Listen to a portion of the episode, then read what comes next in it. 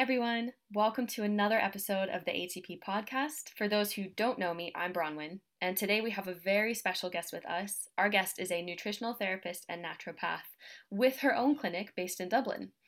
Ashling is one of the first voices I discovered in my investigation of Irish health and wellness, so I'm thrilled to speak with her today on female health and well-being. Welcome, Ashling. Please tell our audience a little bit about yourself. Hello, thank you so much for having me on. I always love coming on, chatting all things hormones, my favourite topic. And um, yeah, so I am based in Portmarnock in County Dublin and I have my own clinic. I'm a naturopath, I'm a herbalist. Well, I'm a herbalist in training, sorry to say, I need to get used to saying that. I'm a naturopath, I'm a nutritionist, and I'm a herbalist in training. And um, I own my clinic with my mum as well. So the two of us together kind of see every different complaint from kind of every different walk of life. And it's only the last couple of years I've kind of more interested gotten into female hormones myself. And then also seeing what a need there is in Ireland, in the world, I would say, just kind of like spreading information. So that's kind of my goal now, just to kind of help reach as many people as I can, because only certain of people I can see myself in the clinic. so that's the beauty of social media that we can kind of reach more people. Exactly. And I think you've got such a good point in that people the the information about female health and wellness specifically is so up and coming. It's all of a sudden this massive door has opened. And so it is great that you have become such a voice for that in particular. I find that is something that we can rely on. Which is very helpful. Um, so just tell us a little bit about um, hormonal balance. What does that mean for women I think there's a big focus on hormonal imbalance. So, like, we've all had the sore boobs, we've had the cramps, we've had the anxiety, we've had the low mood around your period, and you know, heavy periods, painful periods. A lot of stuff, you know, people see their period as a bad thing. Oh, you know, monthly cycle. That's an imbalance. Whereas when our hormones are balanced, you know, the first half of your month, your energy is amazing, your sex drive is really good, your, your motivation, your vitality, you're stronger in the gym, you know, your blood sugars are good then that second half of the month when kind of your periods coming up when your hormones are balanced again you're quite calm you're really good i say like multitasking you know your sleep should be good your mood should be good. So we i think as women we don't realize what we can feel like. It's always focused on the bad the hormonal imbalance. Whereas this is what i try and get across to people that you should be balanced. Your hormones are there to support your system. They're not bad things. And i think sometimes that's people get lost in that Yes, absolutely. We have such a we have such a negative energy towards our hormones, partic- particularly at the end of a cycle, because we know that that new cycle is starting, and that's just it's it's become such a such a not fun process um, mm-hmm. um, to go through. So we're having, I think we do definitely have a hard time seeing the new cycle as like an opportunity to be more balanced and and be just a little more comfortable in understanding what that means in our bodies. Definitely, 100%. Like I say to clients, your period is like your month report card. So it tells you like how good or how bad you've been that month. And if you did have bad period, like bad cramps, if you're, you know, suffering anxiety with the week before your period, if it's very short or very heavy, there's a reason why. It's not random. There has to be a reason why. So it's about taking a step back and looking at all the factors so you can improve it next month. So that's I do see a period as like like fresh start, like, okay, what can I do better this month that I didn't do last month? That's a nice way to look at it, a fresh start. It's because it is truly because because that week that or you know typically that week menstruation is the start of a new cycle. It doesn't come towards the end of a cycle. It's actually the start, which is something that also gets confusing for people. Mm-hmm. um, so on, on that note, what are some telltale signs of hormonal imbalance in us? I know you were mentioning heavy period, discomfort, you know, sore boobs, that kind of thing. Mm-hmm. What other things are people kind of letting slip under the radar? Um, yeah, so I guess low mood, the kind of PMT symptoms. PMT stands for premenstrual tension, and it's just this massive umbrella term. It covers everything from acne before you get your period to sore boobs to cramps to sugar cravings to low mood to sleepless nights. It's kind of just that maybe 10 days before the symptoms that you would get. Other signs then of a hormonal imbalance is irregular cycles. So, like if you're someone only getting a period every six weeks, or you know maybe every 20 days, it's coming a little bit early. Um, that is really really key because the reason we get a period i always say is like that, that that's kind of like the full stop at the end of the sentence. The big thing here is ovulation. And if you're having irregular cycles it means your body doesn't feel that it's able to ovulate every two weeks. And the reason we ovulate is to get pregnant. Like this is what our body's job is. Now obviously actually maybe people don't know who's listening to this already. The real reason we do ovulate is to make our own hormones. So you're not ovulating you're not making your own hormones. That's kind of and that's why you'll feel so off if your periods are irregular But ovulation is one of the vital signs for health for women, I would say. And if you're not ovulating, there has to be a reason why. Yeah, so because obviously, I mean, so say for myself, I'm 28.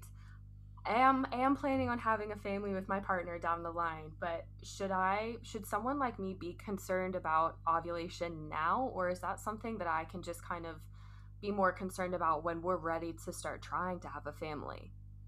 So this is this is the problem that people think ovulation is just for making babies. It's not. While yes it's our body's main function like that's why we do ovulate is to get pregnant. It's so much more than that. It controls your appetite your sex drive your mood your energy levels how strong you are. Like it's so much more than just making um making babies. So for you now let's say you did a regular cycle you might not realize it but this could actually be affecting your life without realizing it. In that way, that you know the, the, ovulation, I think, is really, really important. Even whether you're you're 30 and you want to start having a family, or whether you're 15 and just got your first period, it's really, really important. Yeah. Okay. So that's something that we definitely that we need to pay attention to, kind of no matter what, is the fact, eh, you know, because like you're saying, it's back to that whole health report card for lack, mm-hmm. you know, for actually that's a really great term. Um, but just understanding that that normal that cycle needs to be regular because it doesn't just play into family planning it plays into mm-hmm. a lot of other aspects of our lives. Are there any other aspects of our life that we might find we have improvements in aside from family planning? Um, are there other aspects in our lives that we might find improvements in if we pay a little more attention to our hormonal health? Well i think let me let me explain how your hormones work the two halves of your cycle. And when i explain this then that might kind of make it a bit more kind of give more clarity for people listening. Mm-hmm. so like day one you get your period. I say everyone's been knackered on day one completely normal because all your hormones drop okay? When your hormones drop that causes that uterine lining to shed. So generally most of them listening. After you kind of get over day one your mood definitely starts to improve. It's kind of the, the, the day before day one you're completely flat you're crying at like random ads on the tv you just feel a bit emotional. Yeah, but once, yeah but once you get over that day one your mood kicks in. And that's because estrogen which is our first hormone kicks in that first half of your cycle. And let's say for argument's sake you have a regular 28 day cycle here. So the first two weeks is estrogen and your estrogen i always say it's your get up and go hormone. So it's your energy your sex drive your mood.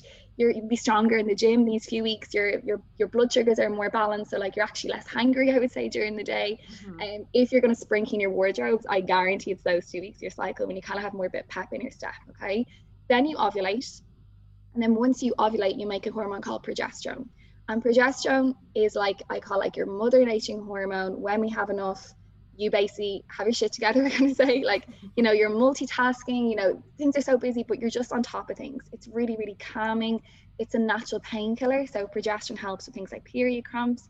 It also thins your uterine lining so it makes your period lighter as well. So let's just look at those two factors for a second. Like if we didn't have your eastern progesterone how many things will be affected. You know, if you're lacking in progesterone towards, towards the second half of your cycle, you can have low mood, you can have low energy, you can have heavy periods, you can have cramps. So yeah, you're that there that them, them two things together obviously shows how much it impacts your literally every single day of your life. Mm-hmm. Okay, so that hormonal, you know, we have that high of the first two weeks because all of our hormones are in a really happy place, and then once we ovulate, they do kind of start to drop down a little bit and then by the end of it everything is just dropped and we're crying in our ice cream and looking at every ad on the tv and just thinking it is a soap opera. Okay i see um so if you know all of that taken into account if someone feels like i don't i'm not in the best state of hormonal health or wow like you know she's saying painful periods mean that something might be a little off that sounds like me how can nutrition alone improve that? Like instead of thinking, well, I'll go to the doctor and just get prescription painkillers for my cramps or something like that. Are there things that we can be doing from a nutritional standpoint to help improve improve that kind of thing, that kind of pain and just ugh feeling? Yeah, of course. Like I see obviously so many clients for this and my consultation's an hour long. So, you know, and we talk about nutrition for most of it. So obviously there's a lot of things you can do. Mm-hmm. First off, people understand. So I, I, I kind of mentioned there the estrogen the first half of the cycle, the progesterone the second half of the cycle. And the goal is those two things should be balanced. Mm-hmm. Now, it's lack of progesterone in that second half of your cycle that causes PMT. And mm-hmm. this is the same whether you're 13 and you just got your first period or you're 47 and you're about to hit menopause. It's always lack of progesterone. Now, progesterone can be low, first of all, due to stress. And what happens is our body will just steal progesterone in order to make stress hormones. So, you know, lifestyle is so important, this side of things, your sleep, your exercise, blood sugar control like how many times a day do people get hangry i would say to clients and if you're getting hangry what happened there is you're releasing stress hormones your body is in panic mode so that in itself you could have a really really busy job and you're actually adding kind of extra anxiety to the body by just not eating regular meals so from kind of like nutritional habits that's something that we would look at okay then there's certain supplements and certain foods you can have to help you know help with stress so things for example like your carbs are so important for stress we've all been you know, low carb diet where you're so hungry as well. you know, your oh body's not too well on low carbs. Um, so first of all, we look at the progesterone side. So lack of progesterone from stress. Another reason why progesterone might be low is that estrogen is too high. And that's that first half of the cycle. So your body makes a certain amount of estrogen to ovulate, but estrogen comes from a lot of food and it comes from our environment. Okay. So we'd look at the foods it might come from, which is maybe excess cow's milk dairy is the first thing I would look with clients um, poor quality animal protein, like if you're buying meat that isn't kind of Irish meat and it may have hormones in it. Um, then we're looking at things like what your gut health is like. So, you know, estrogen might be high from, like I said, your environment, your foods, but the way our body gets rid of estrogen is we poo it out. So if someone's suffering constipation, and I guarantee anyone listening who has heavy periods, I almost, you know, guarantee they have they have digestive issues. Um, so gut health is massive. So as you know, people know you look at things like fiber, you look at maybe food intolerances. So it's such it is a broad question in terms of what we can do nutritionally, but if people understood the two, the two steps cycle, it would make it easier to kind of understand it. Okay. So you mentioned something about our nutritional habits Yes. I would love to hear a few suggestions on nutritional habits for our clients because I feel like, like you said, when you've got a high stress job, I know that the last year of our lives has just been so interesting. Mm-hmm. We've been mm-hmm. working from home. We've, you know, some of our clients have been homeschooling from home and working from home. Like, what are some nutritional habits that would be, say, your top three that people look at first to maybe help, you know, just help them feel a little more more healthy, a little more mm-hmm. confident? I think number one is the blood sugar balancing. So like eat little and often. Don't let yourself get too hungry. Now some people like intermittent fasting. They don't they don't want to eat until two o'clock in the afternoon. That's fine for them. But I think most people I see, especially work from home with my own people, are disaster because they don't have your pal being like, you know, are we going for lunch at eleven o'clock? Like you're twelve and you're kind of you're waiting until you're starving before you eat because your kitchen's just right there. I do it myself when I'm working from home as well. So number one, eat little and often. Try not your blood sugars drop too much during the day because when they drop, you get so hungry. You come into the kitchen and you're you're making lunch eating a biscuit, and then you're finished like I didn't even want that. Why did you eat that? So it's, it's very hard to make rational decisions when blood sugars drop. Mm-hmm. Then more importantly, the blood sugar dropping, or equally as important, is um, protein with your meals. Now this does not mean 2.2 grams per kilogram body weight. Like this isn't protein we want to hit for, you know, a bikini competition. I think people have kind of lost the value of protein at the moment with, with kind of the rise of fitness industry. Protein is just this muscle bounding thing, you know, yeah. but protein helps control those blood sugar levels. So the best analogy I can get, and everyone will understand this now, you have to plan all your meals like Irish mummies plan dinners. Okay. Mm. So Irish mummies, mum, what's for dinner? I'm having ch- chicken tonight. We have a bit of salmon, we're doing steak, we're doing bolognese your mum would never give you just potatoes on its own with nothing else. Okay. Right. And yet people have cereal in the morning, and cereal in the morning is just a carb. It's just like eating your bowl of potatoes. That's yeah. a beautiful mm-hmm. comparison. Mm-hmm. Yeah. Even I hate the phrase trying to be good. I'm literally doing inverted commas saying this, but when people are trying to be good, typical diet I would see porridge and fruit in the morning, mid-morning snack is an apple lunchtime is homemade vegetable soup with lovely brown bread and even though that diet is quite high in nutrition there is no protein there right. and your blood sugars drop all day so again porridge and berries is like me giving you carrots and potatoes for dinner with nothing else with it your irish mammy would not be happy with that not be so, impressed exactly so i get my clients my, kind of my english mom would be the same she would not be impressed with exactly that. so we all know think about how our grannies used to like you know cook dinners so I kind of get my clients to think about that analogy when they're planning all of their meals. Protein should be key. It should be the center of the meal. So basically, yeah, eat little and often, protein with all your meals. And the last thing, it's such a boring answer, but it's very important, is eat a variety of different fruit and veg. So like every color, I would say to clients, is feeding like say like a different level of gut bacteria. And it's your gut that's the most important thing in your whole system. It's not just for digestion, it's for your immune health, it's for your mood, and then we have digestion too. So gut, gut health gets a little bit overlooked sometimes. The people I'm suffering with bloating, they think their gut is okay, mm-hmm. but they could be having other symptoms like frequent sore throats, and that would also be linked with gut health. So your fruit and veg, loads of different colors, as much as you can. Your blood sugar balancing, or your protein with your meals, and your eat little often. Yeah, that's um. It's interesting to hear that the gut is related to that because again, if you know if somebody's backed up or if somebody is um, a bit too frequent you know they're like oh that's just that's a gut issue but yeah thinking about things like your sore throats or mm-hmm. you know aches and pains frequent fatigue like that could all be gut yes. related as well and the fact that that plays into female hormonal health especially is just unreal. so important our bodies yeah. are truly complex it's insane so yeah it's just crazy so eat little and often and that's kind of that goes throughout our whole cycle. That's not just the first half. That is to support all of it. Mm-hmm. Um, how would training, you know, like if if a mom or someone in their early 30s really prides themselves on being active five to six days a week, HIIT workouts, strength training as much as they can, and then you know they're just constantly feeling on their day off, they're feeling constantly run down is that a sign that maybe they should change their training schedule? Is there an optimal frame of physical training that you feel is optimal for female hormones, or do you feel it kind of depends on the person? Everything always depends on the person. You can never just have one umbrella term for every woman. Like, mm-hmm. you know, a girl in their 20s who has no commitments, you know, just working in River Island, you know, a few couple hours a week is very different to like a mom who works full time with three kids and is trying to work it in the morning. So, you know, everything is quite individual based. What I try and kind of teach clients as well is I'm like really start to listen to your body. So obviously, you know, like rest days are so important, but even more so than that, like some exercise, it does really stress and I kind of already mentioned earlier that stress will use up our progesterone. Mm-hmm. And if mm-hmm. you're going for a run, are you going for a run or are you running from a bear?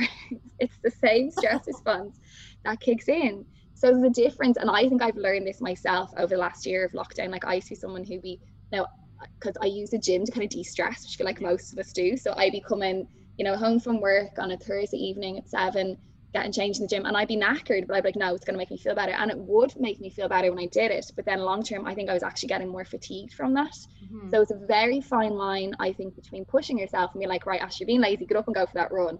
Or actually being like, you know what, you've actually had a mad day, you need to go home and relax. That like a run again, seven o'clock in the evening is very different to you getting up on a Saturday morning after lie on and having a nice breakfast and maybe two o'clock in the afternoon go for a nice run and coming home and chilling afterwards. So I think it's really important to listen to your body. That exercise is important, but it'd be just as beneficial sometimes as doing, you know, a yoga session at home or going for a nice walk with your podcast. Or it doesn't always have to be this really HIIT, intense, sweaty session. I think we're all we're all a bit addicted to at the moment. Yes.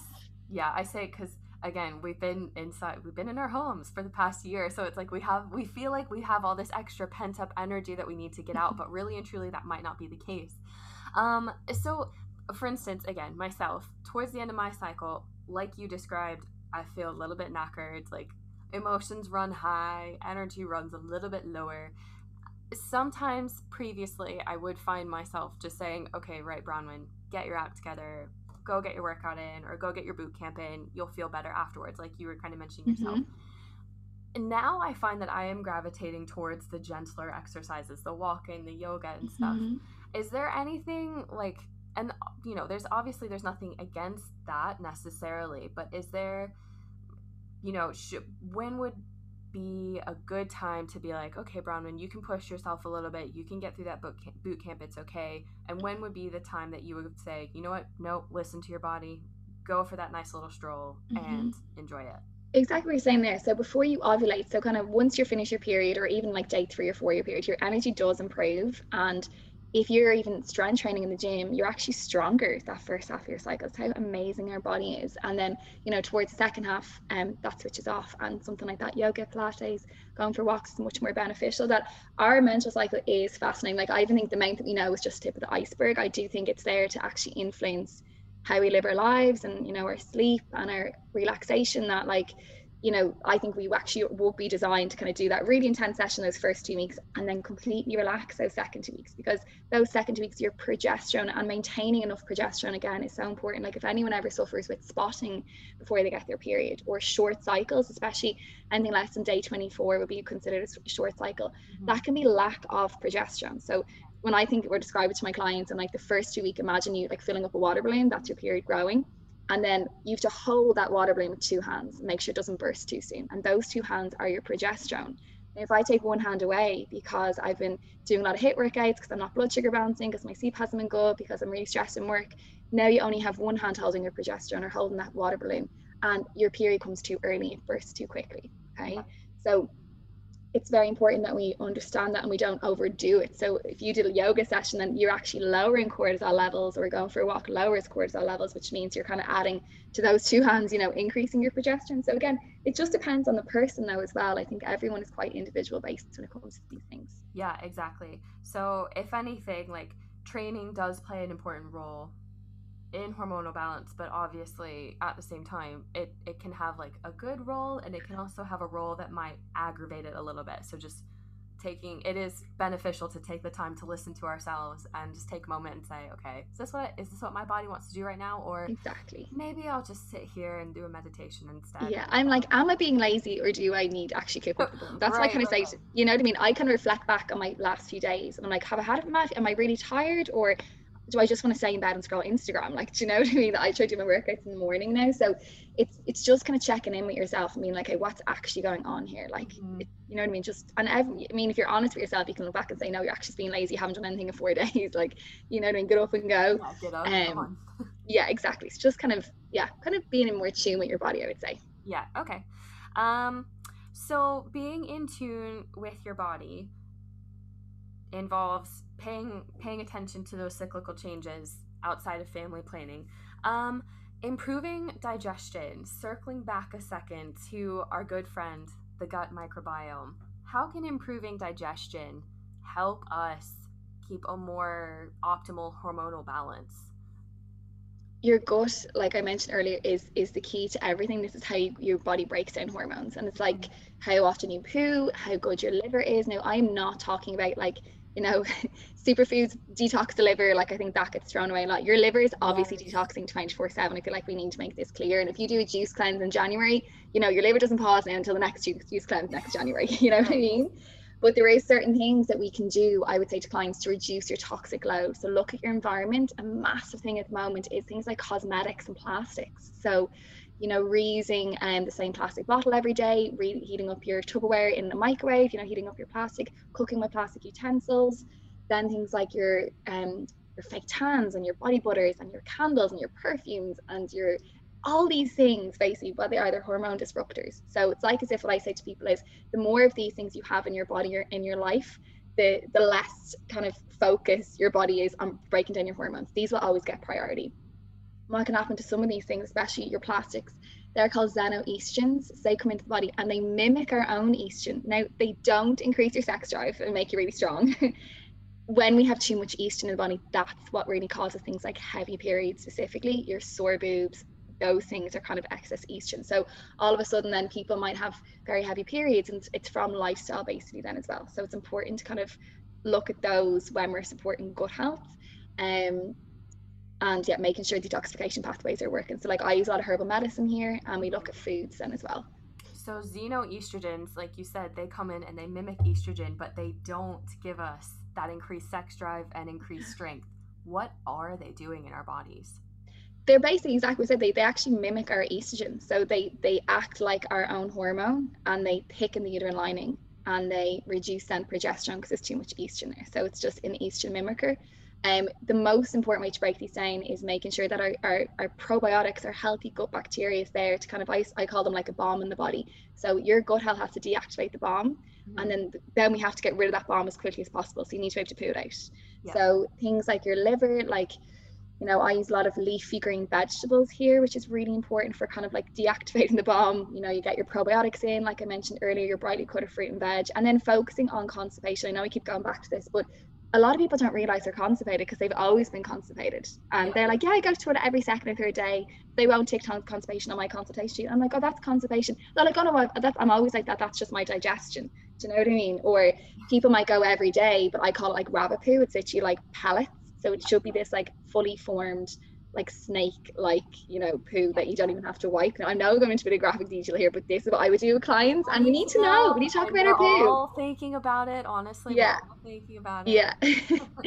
So focusing on digestion is, is quite important and then making sure you're getting rid of those those excess estrogen as much as we can. Yeah. So it's not just digestion from it's not just digestion from a gut microbiome perspective it's from a liver perspective as well and like you said mm-hmm. it's not like your liver only detoxes when you do your juice cleanse it's your liver was put in your body for detoxification so mm-hmm. supporting that are there specific things that you recommend to support your liver aside from the leafy green veg and reducing your environmental toxic load um, other foods, so like you can use some herbs, like dandelion root is a nice herb that's kind of safer than milk thistle. Milk thistle is an amazing herb that we would use a lot with clients, but you can't take milk, milk thistle if you're on medication. Yeah. So we're quite careful with kind of who we would give that to. Um, mostly, I have to say, mostly for me, it is herbal medicine because I'm so lucky to have our herbal medicine clinic. I think I said that, like, my mum is a herbalist, so she's in practice 30 years before I got I even started. So I'm, I'm so lucky to have her experience there. Like, I do find with hormonal issues, you need to do both things together. Sometimes diet's not enough on its own when people are kind of so far gone, you know, that way it's, it's and that's just me being kind of honest that you could be eating all the leafy greens in the world, but like if you've had 10 years of being on contraceptives and taking on a medication and you're drinking every weekend and your diet's not great, like, you know, leafy greens might not save you on its own. It needs so, a little more help than just that. Yeah. Yeah. So you mentioned contraceptives and you you cover contraception in detail on your instagram specifically from what i have seen. Mm-hmm. um what tips or advice can you give around choosing a contraceptive if that's an option that people want to use? Know all your options number one. I have a highlight saved on my instagram on birth control and it's literally me sitting down and going this is what how this works this is the pros this is the cons and i let people make their own decision that I know years ago, I like, God, I was 18, 19 at the time going on the pill and I didn't know what it did. I just knew, okay, I'm going to take it every day. I'm not going to get pregnant. Amazing. But the doctor never sat me down and goes, right, so this is a contraceptive pill. The way it works, it stops you ovulating. So you're not going to release an egg every month, which means you actually don't make any estrogen or any progesterone. So how, like we've literally spent half the podcast so far talking about the importance of our hormones. Mm-hmm. So all of a sudden they get switched off, which means then your sex drive might decrease. Um, for girls, and this is something it's not talked about, um, you know, the pill can affect and increase um, vaginal dryness. Mm-hmm. So, like, I have girls in their 20s who are freaked because they can't have sex with their boyfriends because they can't get wet. Like, it's not yeah. just, and they think there's something wrong with them. And I'm like, oh, it's a contraceptive pill, and they come off and they're fine. So, I have to make that point because I know definitely there's so many people going, oh my God, I never thought it was going to be this. So, can affect gut health, affect anxiety, affect your mood. So I think when looking for a contraceptive, find out how it works. Does it switch off ovulation like most hormonal contraceptives would? Mm-hmm. Or would you prefer to go down the route of something like the copper coil? And the copper coil works by, I always say, like, there's a copper rod in your cervix, you are not going to get pregnant. Your body's yeah. basically free. there's something you know? in the way. It's, yeah. Or the way it really works, though, is it impairs sperm. Like, sperm can't get very far when there's, again, copper rod. So with the, the copper coil, you do actually still ovulate. You still get a period every single month then you things like the coils, so like the Mirena coil and the Kyleena coil are two other options. Now they are hormonal, and what will generally happen is your ovulation will actually switch off at the start because your body again is freaked. It's just getting used to it. Mm-hmm. And then normally ovulation kicks back in after about a year or so, maybe sometimes sooner for some people. But the biggest thing I see with the Mirena coil and the Kyleena coil is affecting your mood. Mm-hmm. So you have to just kind of weigh up all the options and see what the best thing for you and understand how it works and what the side effects are and then being okay with those side effects if it does happen yeah i think that's a big that is a big um, consideration to have when you're choosing a, a contraceptive method is like it, it doesn't it's not all happy go lucky sometimes you do have to deal with things like your mood changing or mm-hmm. or weight changes or stuff like that like not everything comes with just a clear ticket of yep you'll barely notice it's there. It's like no some things are affected because again it is kind of it is tampering for lack of a better word it is kind of tampering with a very natural a natural part of being a female. Tampering is the perfect way of ending i would even go more extreme it's completely switching off your own hormones mm-hmm. completely switching them off. So you have to be okay with that and i think it's the reason I get so passionate about it, I'm like, imagine turning around to a man and being like, you need to take this pill every day. Now you can't forget, you have to take it same time every day, right? Yeah. Otherwise, you're gonna get pregnant. Also, it might affect your sex drive. Also, um, it might actually make you put on a little bit of weight, like water retention. Um, it might make you a little bit anxious. Um, you might feel a bit flat in it. Um, yeah. Okay, yeah. Okay, cool. Go ahead. Yeah, yeah. And you have to oh, also, if you have any family history of blood pressure issues, it'll also put up your um, increased risk of clots. Okay, yes. cool. Go ahead. Exactly. They would never take it. There's a reason why there hasn't been a male contraceptive. For some reason, we're like, yeah, okay, cool. Like, and I, I just think it's so wrong that you know young girls are put on these contraceptives from such an early age. And I actually I did a poll a few weeks ago on Sex Drive on my Instagram. I haven't even shared the results. It's that few weeks. And I think like I asked, did, did your libido change when you went on the pill? And 80% of women said yes. Yep. And then I asked, did it get better or did it get worse? And 90% of women said worse. So like I say to clients, everyone is on the pill and nobody's having sex. So it's like it's like an extra contraceptive in itself. Yeah, like at this point, what is the point? No, yeah, it's um, yeah, you have to take it at the same time every day, and yeah, it's just, it is such a, it is so complex, but it is it is tampering with the big with yeah. the big aspect of our body and like and especially with the weight gain too i feel like when i was younger contraceptive was just prescribed as oh you you're a bit irregular right now i think mm-hmm. i was mm-hmm. 15 or 16 you're a bit irregular let's just put you on the pill that threw me for a loop for like four years okay and i spent like four years trying to get over it obviously coming off that form of birth control and i was like this is such a mess. Yeah. and it was definitely something that I wasn't aware of. I wish that, I hope that, you know, your GPs and stuff are, are better about explaining side effects yeah. and changes like that to people instead yeah. of just saying, take, here's your prescription, go to the chemist and yeah. get it, and good luck. It's... And even what you said there, like even to say, take this and it'll regulate your cycle. I have clients come to me and number one, people don't realize the pill isn't a real period. It's just a pill bleed. It's a withdrawal mm-hmm. bleed from stopping the pill. It doesn't, you know, the reason we get a period normally is because we've ovulated and we haven't got pregnant. This is completely different. The pill bleed isn't the same thing. So, um, I was going to say this and then oh yeah, no, I was going to say, I have clients come to me, say like you, in 28, 29, and they're like, okay, I want to get pregnant, and they they write in the consultation, yeah, I used to have irregular periods when I was a teenager, and then the pill fixed it. And I'm like, no, you used to have regular periods, and now you haven't ovulated in 10 years so you mm. actually don't know. So the phrasing I kind of hear with the pill, the pill will fix your PCOS, the pill will regulate your cycles, the pill will get rid of your acne. I'm like, no, the pill will help manage these symptoms until you look into it in more detail and figure out why they're actually imbalanced to begin with. Right. It's a band-aid mm-hmm, until completely. take the time to address the root cause. Yeah.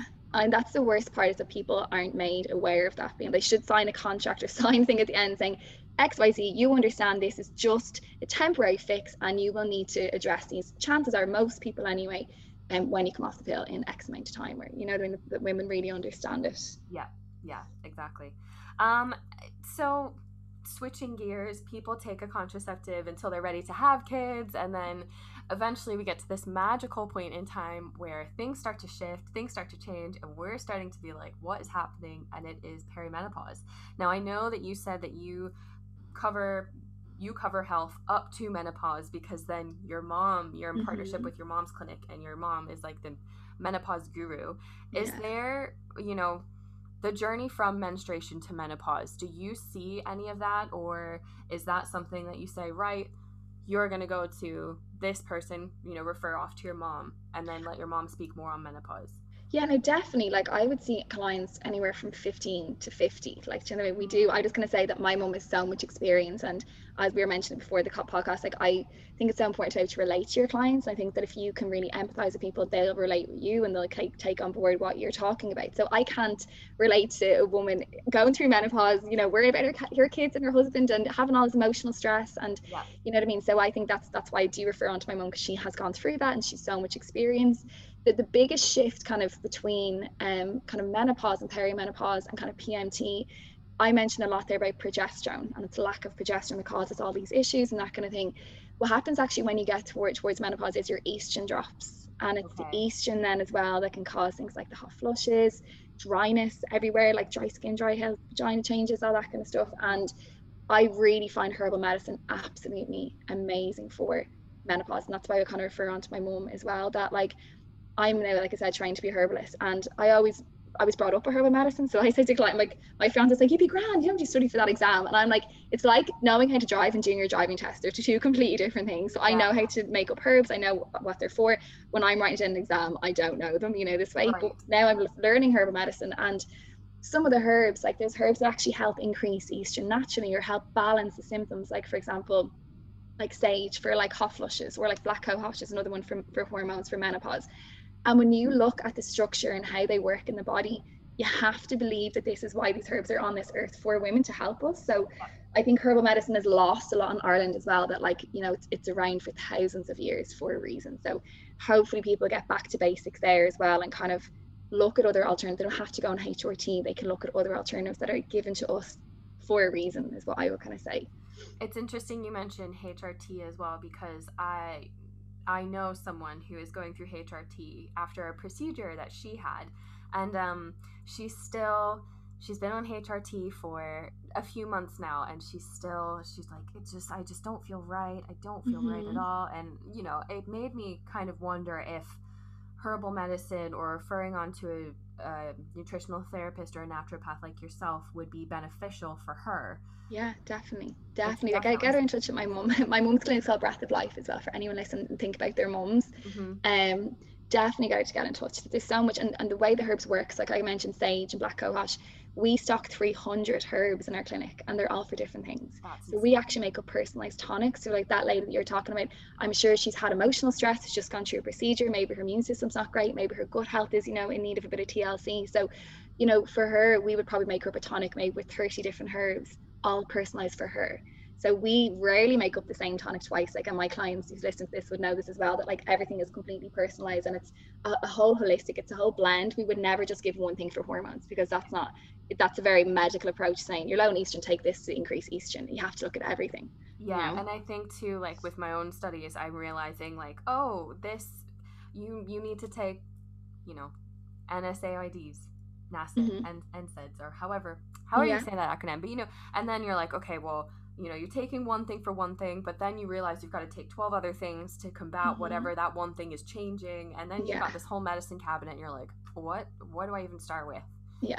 So, and it, it seems like herbs are really interesting because it seems like you can create, like you said, you can create one tonic to cover a lot of different stuff. Yeah. It might be several tonics down the line, but um, you can take something, you know, you can combine lots of herbs to support a lot of different things within your body. Yeah, 100%. Um, and so you're a herbalist in training your mom you you take a lot of inspiration from your mom and growing up in this kind of functional holistic medicine type environment when like what are some red flags that you would say to someone you need to get help from a professional like you know it's going to be one thing where people are listening to this podcast and they're like oh yeah like okay, so Ashling said to to manage my stress and to eat loads of green veg and make sure I'm pooping every day and making sure that my poop is this shape and not that shape. What are some red flags that people should say, "Oh, I'm experiencing this.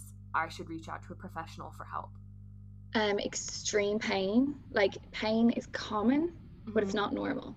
So earlier on, I briefly mentioned that progesterone is a natural painkiller. So it's normal to have cramps because that's where our body gets rid of our period. It contracts that uterine lining and we get a period. You shouldn't need painkillers. You shouldn't be in bed for the day. You certainly shouldn't have pain the whole month. Like I would see some clients and they're getting pain around ovulation and then they get cramps, you know, the week before their period and they've really heavy periods and they're really painful for three days. That could be something like endometriosis. So that definitely needs to be looked into. Um, I also would think if someone has no cycle, one thing that absolutely drives me insane is when people have no period, they go and get bloods done and they're told, oh, everything is normal. This is not correct and never ever take that as an accepting kind of a reason because if you're not getting a period, there has to be a reason. It's not random, there has to be a reason. Yeah. What I say to clients, either the wrong things were checked or else your GP is not familiar with the optimal levels for hormone health. But there has to be a reason why. I'm actually going to put up a blood testing chart this week um, just to kind of give people an idea of what they need to look for. So they can go onto my Instagram after. I'm sure it'll be live by the time this comes out.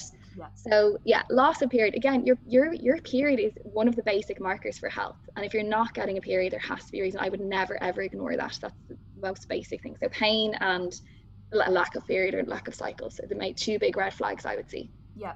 And would that be so I know you mentioned like, you know, if you go to your GP and they might not fully understand what the optimal levels for hormonal health are, would you say always go to the GP first or would you say to maybe skip that step and look for a naturopath, nutritional therapist, holistic health practitioner? So for regular cycles, I I tell they have to go get bloods done because it's too many variables. That like you're looking someone they've no period. It could be due to PCOS, which is too much testosterone. It could be to high prolactin. It could be to hypothalamic amenorrhea. It could be to low iron, low B12. It could be thyroid issues. So it's it's too much of a a broad kind of um I say like jigsaw puzzle, like you have to be get all the pieces before you can put them back together. So I, I definitely require bloods before I see someone for irregular cycles or PCOS or anything like that, just to make sure I can double check them as well, make sure that the diagnosis was correct. Right. Um, but yeah, so and we don't do blood testing, so you kind of have to go to your GP. I think it's important as well to link up with both. Like we're not against medicine. Like my mom was actually a nurse for 20 years before she opened the clinic. Mm-hmm. So we're not real like herbal medicine, don't take this, don't take that. Like we're right. very much into you need to do both, together. Medicine is amazing. And I actually I feel sorry for this a bit condescending, but with GPs, like they have trained so hard to get where they are. Like they want to help people. They're doing it the same reason they are calling their 18 in school, they're leaving here, I want to do medicine. Yeah. They've worked so hard. So them sitting there and giving you the pill for your heavy periods or giving you the pill for your regular cycles, they don't have anything else. They don't know about nutrition. They don't know about herbal medicine. It's all they have in their bag of tricks. So you can't really blame them. I think it's the system that's wrong. Like realistically, they should go see your doctor. If the doctor says, look, this is actual hormonal balance, go in next door to nutritionist and she'll give you herbs. Or how amazing would that be like an integrative health clinic almost, which is, you know, fingers crossed that the future. So it's like I think it is important to link up with your GP as well. Like I would never go against what they say and, you know, they can send you for extra tests or MRIs or whatever. It's, it's important to see both things together. And what can happen is then people come back to me and go, I did all the tests, I got my ultrasound, I have PCOS. The doctor said go on the pill to fix it again, inverted commas. I don't want to do that. What are my options? And then we can go down this route. But at least they have the diagnosis. Right, exactly. So don't don't self-diagnose. yeah, get, your, get, your, bloods checked first if you mm-hmm. if you suspect that something's up, and then use that as an opportunity to link up with a nutritionist or something that can help mm-hmm. you get on a path without just saying here's a band-aid. Yeah. And also, also don't use like oh you're young and healthy come back when you want to have kids. Like i see some girls going to the gp and they haven't had a period in a year. Mm-hmm. and doctors like what's the problem? You don't want to get pregnant there why does it matter? Well, i think it's just horrific? Like do they not understand again ovulation is not just for making babies it's for making your own hormones. So right. it's like don't accept that either that like if you're not having a cycle make sure you go in and, and you know get to the bottom of it. Yep so, just touching on lack of cycle, what are some other, are there any other like body systems or anything that can be affected by having lack of cycle? Like, I know you said hormonal health would be the first and probably the biggest thing that people would think about when they don't have a cycle. Is there anything else like our skin, our our bones, our muscles, anything like that. Mm-hmm. Definitely bone health is quite important. And this is more linked to people who think of hypothalamic amenorrhea. I don't know if you see that as much in the gym, but like hypothalamic amenorrhea is loss of cycles due to mm-hmm. stress on the body. And stress can be in the form of emotional stress, it can be over exercising, it can be under eating, especially your carbs, it can be low body weight. And basically, what happens is your body's just like saying, okay, Ash, you can barely look after yourself at the moment. There is no way I'm going to let you get pregnant. It switches off ovulation. Yeah. And the reason why this affects bone health is that estrogen, which again is that first half of your cycle, is quite important for calcium absorption. So, I mean, if you've missed one or two cycles, it's not going to make a massive difference. But someone who has this long term lack of period, that could be a long term effect. You know, you could develop osteoporosis in later years or osteopenia. So, that'd be quite important and then your mood again like your period is your hormones are there to affect you know influence how you see the world how who you're attracted to like you know what i mean your energy your mood your your motivation even your focus when you're in work so you know not having a period you might be feeling quite flat and not really realizing that you know it's it's due to your cycle yeah exactly and so the reverse of that you know how important is it to understand your hormones and your cycle when you're trying to lose weight? Perhaps somebody um, you know, is clinically obese or overweight, you know, falling in that BMI category of overweight, obese, what how is understanding your hormonal health important to losing weight?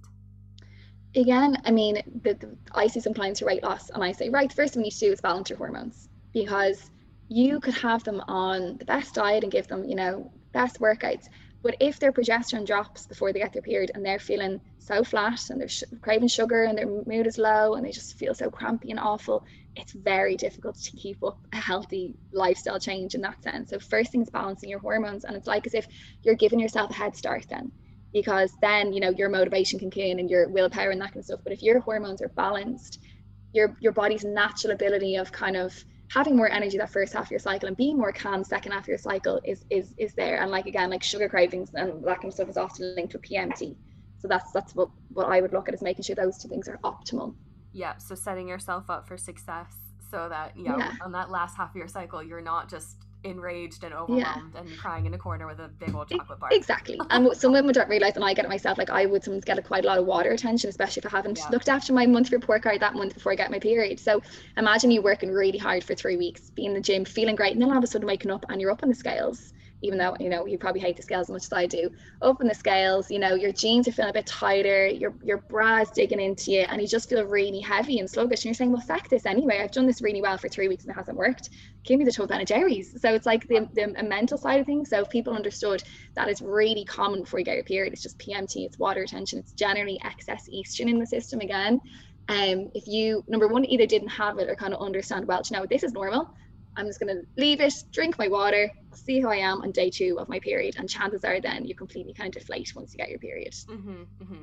Yeah. So understanding that it's not, you know, working hard for three weeks and then having the whole week of just screw this. Yeah. yeah. No, exactly. All right. That covers like, I, you know that that covers a lot and i think basically you, you've just you've done so well as speaking nonstop for well over 40 minutes and it's just i think it just goes to show how much of a complex system it is, particularly in women. But there are like things we can do to support it, and it's not it is not as complicated as eating super specific diets or or you know super specific training regimes or anything like that. It's basic things like just making sure that your stress is managed and that your quality of life is good. Yeah, definitely. Um the kind of thing I always say to my clients is like, this is not a 12 week transformation program. Mm-hmm. I don't take out their wine and Saturday nights. I don't take out their morning coffees. I keep in their Netflix and chill cup of tea and chocolate after work.